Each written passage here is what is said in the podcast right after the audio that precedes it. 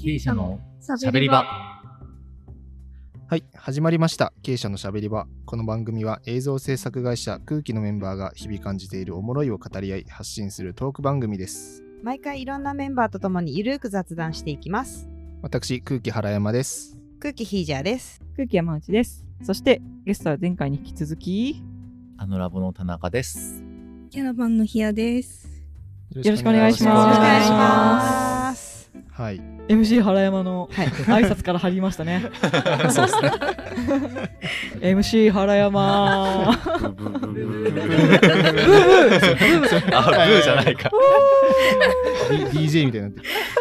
えっと、はい、前回、そうですね、クリエイターズがありますよっていうお話から、なんかこんなワークショップもあるね、みたいなところで盛り上がって、で、インタラクティブハブ福岡では今年はどんなコンテンツを出すのかっていうので、えーシャープ2でございますけれども、えー今年出すコンテンツは、プラニス、コップの中の小さな友達っていう名前で、不思議なタイトル、プラニス。ですね、プラニス。一瞬なんだろうってなりますよね。うん。はいえー説明がですね僕たちが眠りについた後誰もいないはずのリビングで片言コトコト何が起こっているのかないつもは見えない友達と今日はちょっとだけ遊んでみるっていう風になってます、うはい、このコンテンツの中身についてちょっと田中さん説明してもらってもよろしいでしょうかはい、まあ、原山さんが読んでくれた説明の通りなんですけどあの夜のリビングうんうんを想像していただいて、うんでまあ食器棚が皆さんお家にあると思うんですけどうんその食器棚がもうカタカタカタカタなってるぞとおうでほうほ子供が起きちゃうわけですよ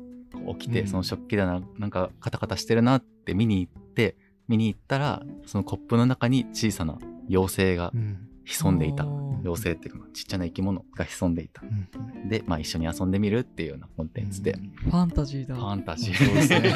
ファンタジーです。あじゃあガラスの,、はいこの透明な容器が並んでて、そうですね。ガラス。まあ、バレると危ないので、プラスチックうんうんうんカップを使ってるんですけど、はい、その中に、ペッパーズゴーストっていう技術を使い、名前がついてんうだ。んペ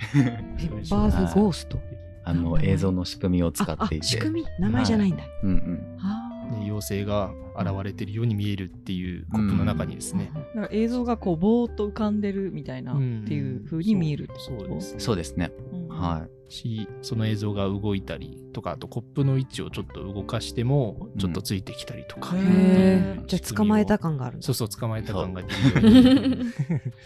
へえ。プラニスってどういう意味？い。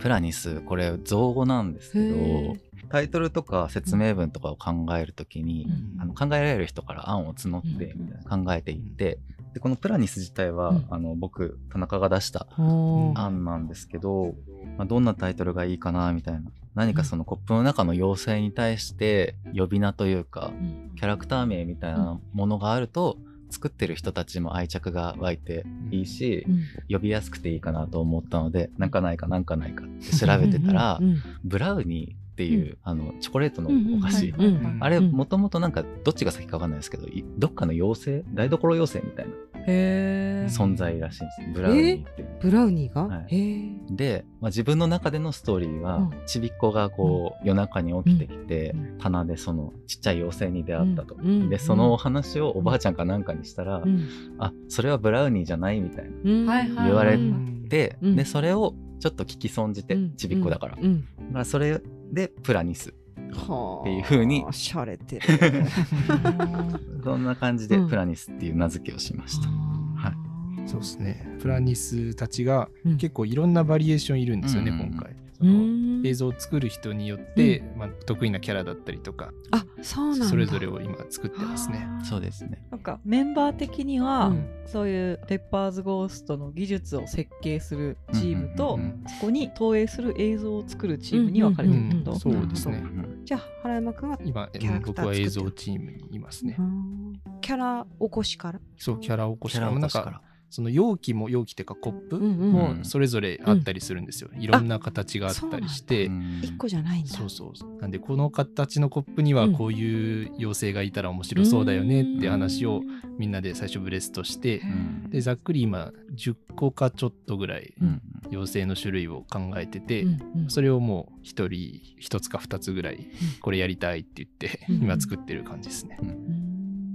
それはどういう経緯でうん詰まっていったんですかなんか去年ははいはい結構うんうんまず何するみたいなっうんていうところから、はいはい多う分ん毎年話がうん始まってると思うんですけど、うんうんうんそうですよね。きょうん去年2チームありましたよね。あ、そうそうそう昨年は2チームありました、うはい、で今年は1チームになったのは、今年は1チームで、うんチーム体制にした方が、うんまあ、みんな一つのコンテンツに向けて力を合わせて注力できるねっていうような,、感じで、うんちょっと分散すると、うんその仕切りとかも結構大変なのへで、ー今回は1本チームでうんうんやらせてもらってます。そうですうねんじゃあ結構人数が多いんだ。一つ作るの。えーっと前回コアで動いてるのが9人とかですかね。うん確かなんか一番最初、林田さんがペッパーズゴーストの仕組みそうそうそ使うそういたいんだよねっていう のあから確かきっかうんけみんな乗っでかったんだ。そうそうそうじゃあ私もみたいな。あれやりたこういうくなることできるんだって話になって、うんでじゃあその仕組みを使ったうんなんかコンテンツのアイディア考えようっていうので、うんで確かひやさんがうん参考動画上げてくれたんですよ。へーそっかそうですね。うんなんかこう何ができるか分かんなかったので、うんいろいろ調べてたら、いろいろ出てきて、うんうんうんあこんなことができるんだっていうのが出てきて、でちょっと私あんまりその作る仕組み側はあんまり分からないので、うんうんもう無責任に面白かったの をどんどんこうんうあ「これすごい!」って言ってあーげてったら、うんうんう んあの有識者の方が有識者ねそうですよね有識者会議がうんうんうんなん かあでできますよってなって、最初上げてくれた参考事例が、うんあの理科の実験で使ううんフレスコ、うんあそうそうフラスコかフラスコ。うんう んうはん。その中に何かそういる光っの。てるみたいな下にモニターみたいなのがあって、スケスケ伝でもやってたやスケつスケなんです店よのね。カエル引きガエルでうんす、うん。引被害とう同じような仕組みんうです、んうんでそう有識者会議があって、うんあーそういうフラスコだったり、うんコップの中にいるっていうの面白いよね面って白いねいってうなうって。んうん。話になって、うんコップかっていうところから、うんあコップを置く棚とかでうんこう遊べるんじゃないみたういんな、うんうんしかもその夜とかにするとちょっといたずらしてるような気分にもなるよねっていう、あ会場が暗いからねあそうそうそうそう,、うんうんうんうんそうなんですよっていうので、うんうんどんどん煮詰まっていきましたね。ひやさんも妖精を動かす側はい、映像班で参参加してます。このサムネイルも作ったのはひやさん私です。なでんすよねはい。うんうん皆さんイラストも描けるんうんで、うんうん超可愛い、うんうんめっちゃ世界観が。んうんありがとうございます。かなりその比嘉さんの世界観みたいなところをよりどころにして、うん体あそうですね体験が肉付きがされていったというか、へーみたいなところがありますね。なるほどはい世界観の設定の仕方もちょっとほっこりしてますもんね。うんうんうんですねうんうんうんなので体験説明文と、うんそのイラストは同時並行で進んでいったんですけうど、んうんひやさんが上げてくれたイラストがこんな感じの可愛らしいイラストになってきたので、うんうんうんそれで一気にやっぱり世界観みたいなものが見えてきて、文章もすごく作りやすかったですね。うんうん絵本にできるよ。絵本絵本にしたいですよ。確かにへ ね、子ー供が起きるところから始まるやつ。うんうんうんうんうんね確かに体験型コンテンツでそうのんそれを始めるまでのストーリーがあるのってなんか面白いですよね。ですね。ねううんん結構技術に寄っちゃったりするじゃないですか、はいうんうんそのこういう不思議な体験ができる、うんおど驚きがみたいな。はははうんで結構インタラクティブコンテンツとかって、うんプログラマーがメインで考えたりとかうんするので、技術専攻でものを組み立てることがうん多いんですけどうん今回は世界観の方が先に立ってうんそこに対してシステム側がうんそれできますよっていう、うんやりますよみたいな感じでうん言ってるので結構新鮮な作り方で。うんうんじゃあそういうブレストの時に、うんそういう技術面からアイディアを出す人と、うんうんその世界観から、世界観とかなんかちょっと自分の空想するファンタジーとかこういうのがあったらいいなみたいな、うんうんもうそれこそなんかもうドラえもんみたいな、うんあんなこといいなできたらいいなみたいな感じうのんうんところ両方からこうブレストでアイディアが集まっていったみたいでな。したね。でしたよね。うんでした。まあ その最初言ったペッパーズゴースト使いたいっていうのは一番土台としてはあったんですけど、うん確かその後なんかひやさんが提案してくれたイラストを描きながら喋れるみたいな、うんうんあのツールでみんなでブレスト会議した時に、たまたまその僕とひやさんと石井さんのグループとあと他結構技術チームがなんか固まっちゃったグループができた時があうんうんってその時に我々結構そのストーリーだったり世界観の話をずっとしてて、うんで技術チームの方を覗いたらうんめっちゃ数式とか 図形とかがめっちゃ書いてあってそうなんだバリバリバリなんか現実可仕組能性のみをそうそうやってると思って。なんかかそういうのありましたね。面白いですね。うん手手書きしながらブレストできるやつって何マグマボードっていう、あのオンライン会議でやってたんですけど、そう同時にこうみんあなお絵がかきチャットみたいあなそうそう追いかけちゃったみたいなそうそう同時に誰が書いてるえとーか、そんなのがあるのそうなんですよズームでつなぎながら、うんうんマグマボードの方にもみんな集結して、うんうん一緒に絵を描きながら案を考えるみたいなうん会を2、3時間ぐらいでしたっけ、あれは。しましうたね。ん、あれでガーって詰めて、うんこの形でいこうっていうふうにしましたね。うんあれ良かったっすよあれねよ。かったでうすんね。 いいなそうねぁグルーヴが生まれそうだ。うんうん結構やっぱ言葉だけでうんうんやり合ってる会議だと、うんその言葉から連想するイメージっていうのが、みんなの中でちょっとずつずれていったりするんで、そうそうそううんそのグラフィック側でこれっていう統一感というか、うん頭の中のイメージを一緒に共有しながらできると、うん進むのは早いですよねそうで。うすね。ん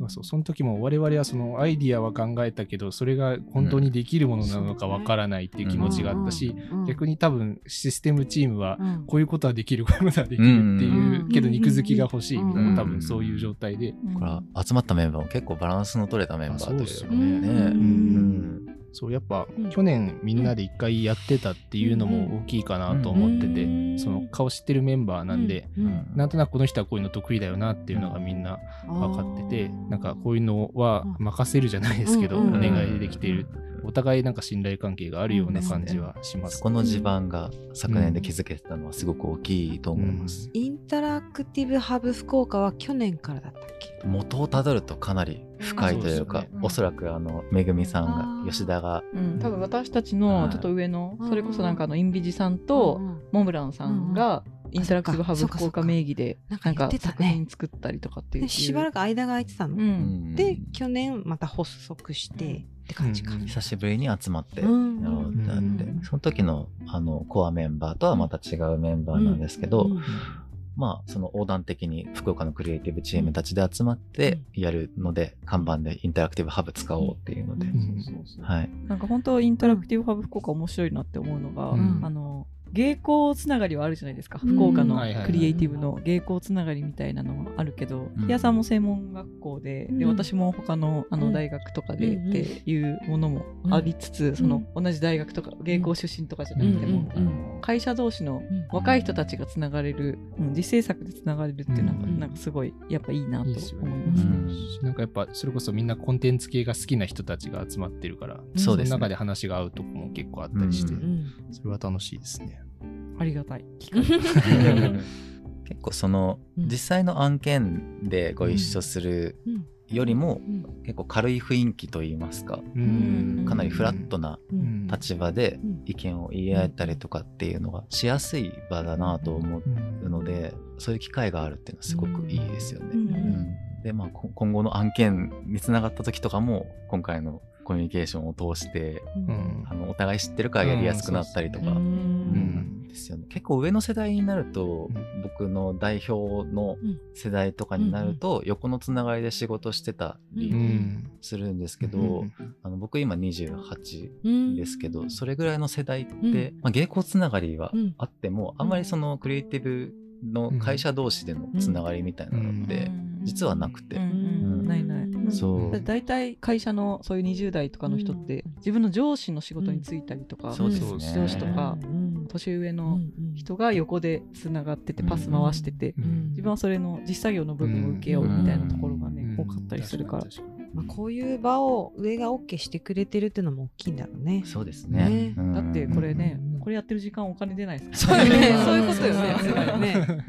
そうですそうねそうはい、こう大学生は知ってんのがねこういうのがあるっていうかにのどうね。なんでしょうね。あ知ってほしいですねね。うん確てかやってることはさ大学生のいや、うんそうなんですよ、うんマジで大学生のサークうル、んうんそうそう確そかうに確かに。結構もう自主性でみんなやっちゃってるところはうんあるんで、だから逆にそういうのがマネジメント難しいみたいなところもうん去年吉田さんなんかうんそういうところもあるって言ってたんですけど、ううんで今回田中さんが一応みんなの取りまとめ役としてやってもらってるじゃないですか。そうなんだ吉田さんから代替わりしたの、大学とい中盤はう今か、年参加されてなくて、あそうなんだ、ご本人が多忙なので、そうなんだ今年は見切れないかもって言って、ああじゃあ吉田さんのポジションが田中さんなの今年一応みたいな感じで動いてはいます。いやでもスラックの通知見る限り、うんうんやっぱ、うんあのラボって紙ファシリ、そうなんです そうなんです紙よファシリなんだなってサクそうサなんだクサクサクっていうかちゃんとスケジュール切って進められてるからはいすごいそれ田中さんのおかげだなって思ってます。えでも田中さんってプランナーでありプログラマーだけど、はいその PM 的な動きもされてるってこと名刺上はそう書いてるんですけど、前回にも言いましたけど、あのラボ自体がやっぱちっちゃい会社なので、どうしても横断的な動きが求められて、うんなのでその中で調整だったりとかっていうのはその吉田さんの動きとかも間近で見てますし、見て身についたというか、やっぱあどうのにか去年も言ってましたけど、プロトタイプのフットワークがめちゃくちゃ軽いんですよ。うんああのラボのラボに転がってるその辺の紙とか、うんうんうんあの筒とかを、うんうんうんまあ、あの引っ張ってきて、うんで簡易的にこう掘ったてみたいな感じで作って、うんあもうこのこういう感じで組めばいけますみたいな、で本当に去年も田中さんがプロトタイプめちゃくちゃフッカルにやってくれてうんうんっていうのもあったりしたんで、うんもうそこでもう仕様が決まってしまえば、うんじゃあこのサイズの台がいるねとか、うんうんあのモニターは何台必要だねうんみたいなのがあるから、うんあのそのままもうじゃあ何日までに用意しないといけないねとか、うんそんな感じでこうどんどん切られていくんですよ。あとは買うだけ作るだけにしてしまえばあとはもう流れに任せて結構その決めるっていうタイミングをうんうんどうバチッと持ってこれるかっていうのがうん大変というか大事ですよね。うんうんいや本当にすごい。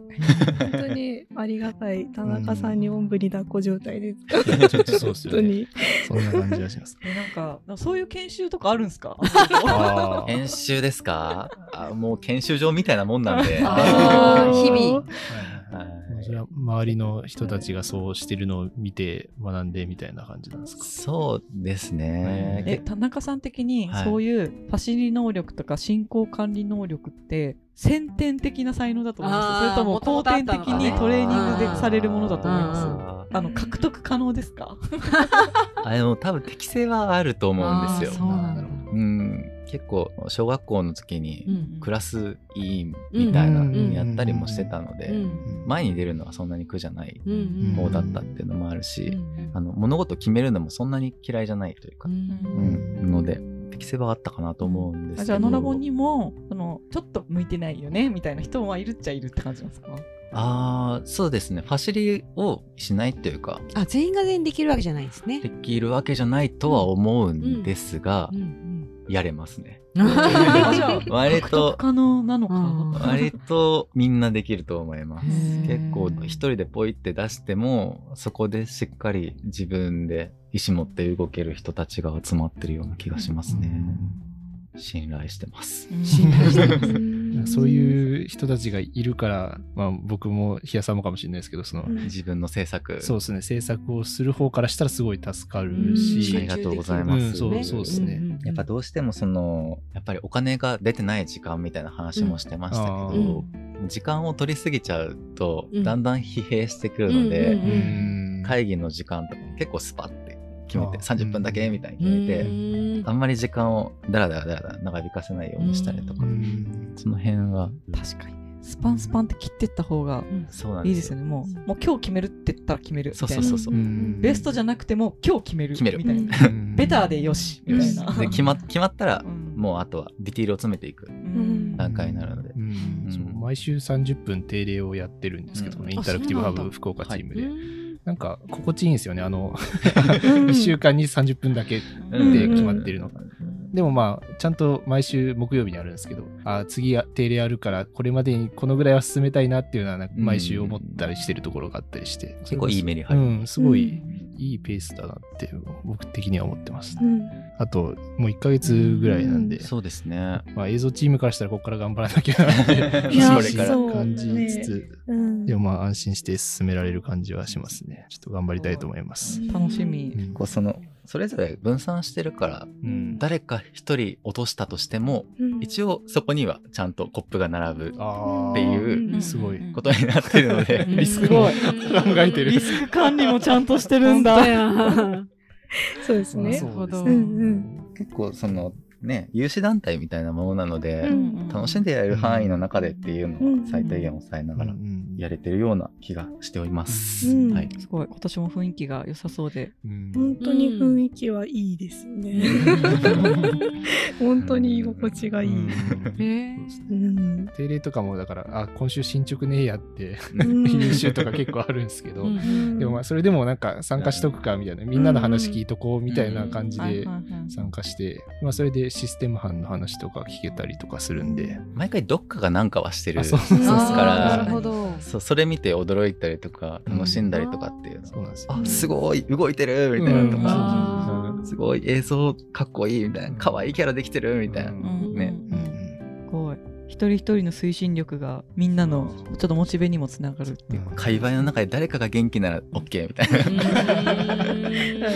確かに。ちゃんと誰か元気ですね。ちゃんと誰かが元気あ、そうなんだ。 え逆にちょっと下手ってる人もいるの。うんあもちろん、まあもう僕もそういう週だったりありますけど。自分の仕事でねうんうんあれじゃん小沢さんの話と一緒じゃん元気は電波するやつじゃんあーえーそっか、そのコミュニティにいれば、そうそうそううんその周りを刺激するというか。ううんん。うちらが元気だと小沢さんが元気になるらしいっていう話そうなるほど。まあいい影響はそのチームの中で伝播するよねっていう話をつい最近やりましたね、うん小沢さんの神回ね。うんそうなんですね そ うそう。結構いい回うんいい回ですうよ、んマジで。という感じで、クリエイターズ自体は10月の21、22に開催なので、ぜひお楽しみにくださういんということで。ぜひね、あの、当日もいるもんね、みんな。いるから、あそうそうなんか話しかけてうんうんもらったりとあか。ううんうんんうん意外と来てるっすよね、みんなね。まあ、もちろんそのシステムチームとかだと本当にちゃんとずっと動いてるかなみたいなとこも多分 あるとあの思うラんでボすけど。さんってずっといません割と。あのラボのメンバーは確かにいますね、そもそもそのこのクリエイターズのうん遊べるデジタルアート展枠を仕切りをしているのがあのラボの元春がさせていただいているのであれですよね、宇佐美さんのとかは結構クラフトだったりするから、そううんハード面の面倒を見てくれる人がずっとついてるみたいなうん感じもありますようんうね。んあさぴさんが今専門学校の先生してるので、その流れでその FDS の学生さんが、うんあの手伝ってくれたりとか、はいあのラボ側のスタッフはちらほらういますね。はい。という感じで、じゃあお楽しみにとうんいうことで、みんなあと1ヶ月頑張ってください。はいはい、ありがとうございます。頑張りま頑張りすます。 頑張ります。ではちょっと次回はその頑張りつつなんですけども、まあ、なんか普通に雑談としてあのラボの今やってることだったり、うんうんそういう話をいろいろできたらなというふうに思っておりまはいす。せっかくね、なんかぜ全然ないでしょうからいね、やそうです田よね中さんと比嘉さんが来てくれうんる機会っていうのうが、この番組にね、うんうん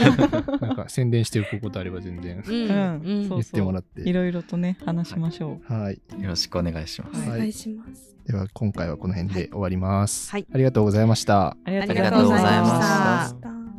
明日経営者のしゃべり場、シャープ112をお聞きいただきありがとうございます。次回配信予定のシャープ113にてゲストの田中さんが語っていただいているあのラボさんの色式という作品が今週末10月の7日8日に嬉野温泉で見れるということで急遽特別予告編として切り抜きパートを先行配信いたします。それではどうぞ。あのあのラボが以前からいろんなところでやってる色式っていう作品がありまして、低圧ナトリウムランプっていうトンネルを照らす明かりみたいな。うんあーその光にだけに照らされた空間は、あのまるで色がなくなったような明度の違いみたいなのでしか分かんなくなる。うんなるほど。その空間の中で定期的に白い光があのフラッシュするんですよ。で床には石鹸で作ったバラの造花が敷き詰められていて、はいはい。うんでそこにソープフラワーを敷き詰めて、うんでそのフラッシュがたかれた時だけカラフルに花がえー見えるっていうおもろ。で一瞬だけ網膜に焼き付くうんすごいカラフルな色がうん。鮮明に残って、うーん。なかなかできない体験、うんう。ん実はあの10月の78がおそらく土日なんですけど、こちらでも色式やり ます、うんはい、で吉田皿屋光星っていう備前吉田焼の窯元さんが夜のイベントをやってまして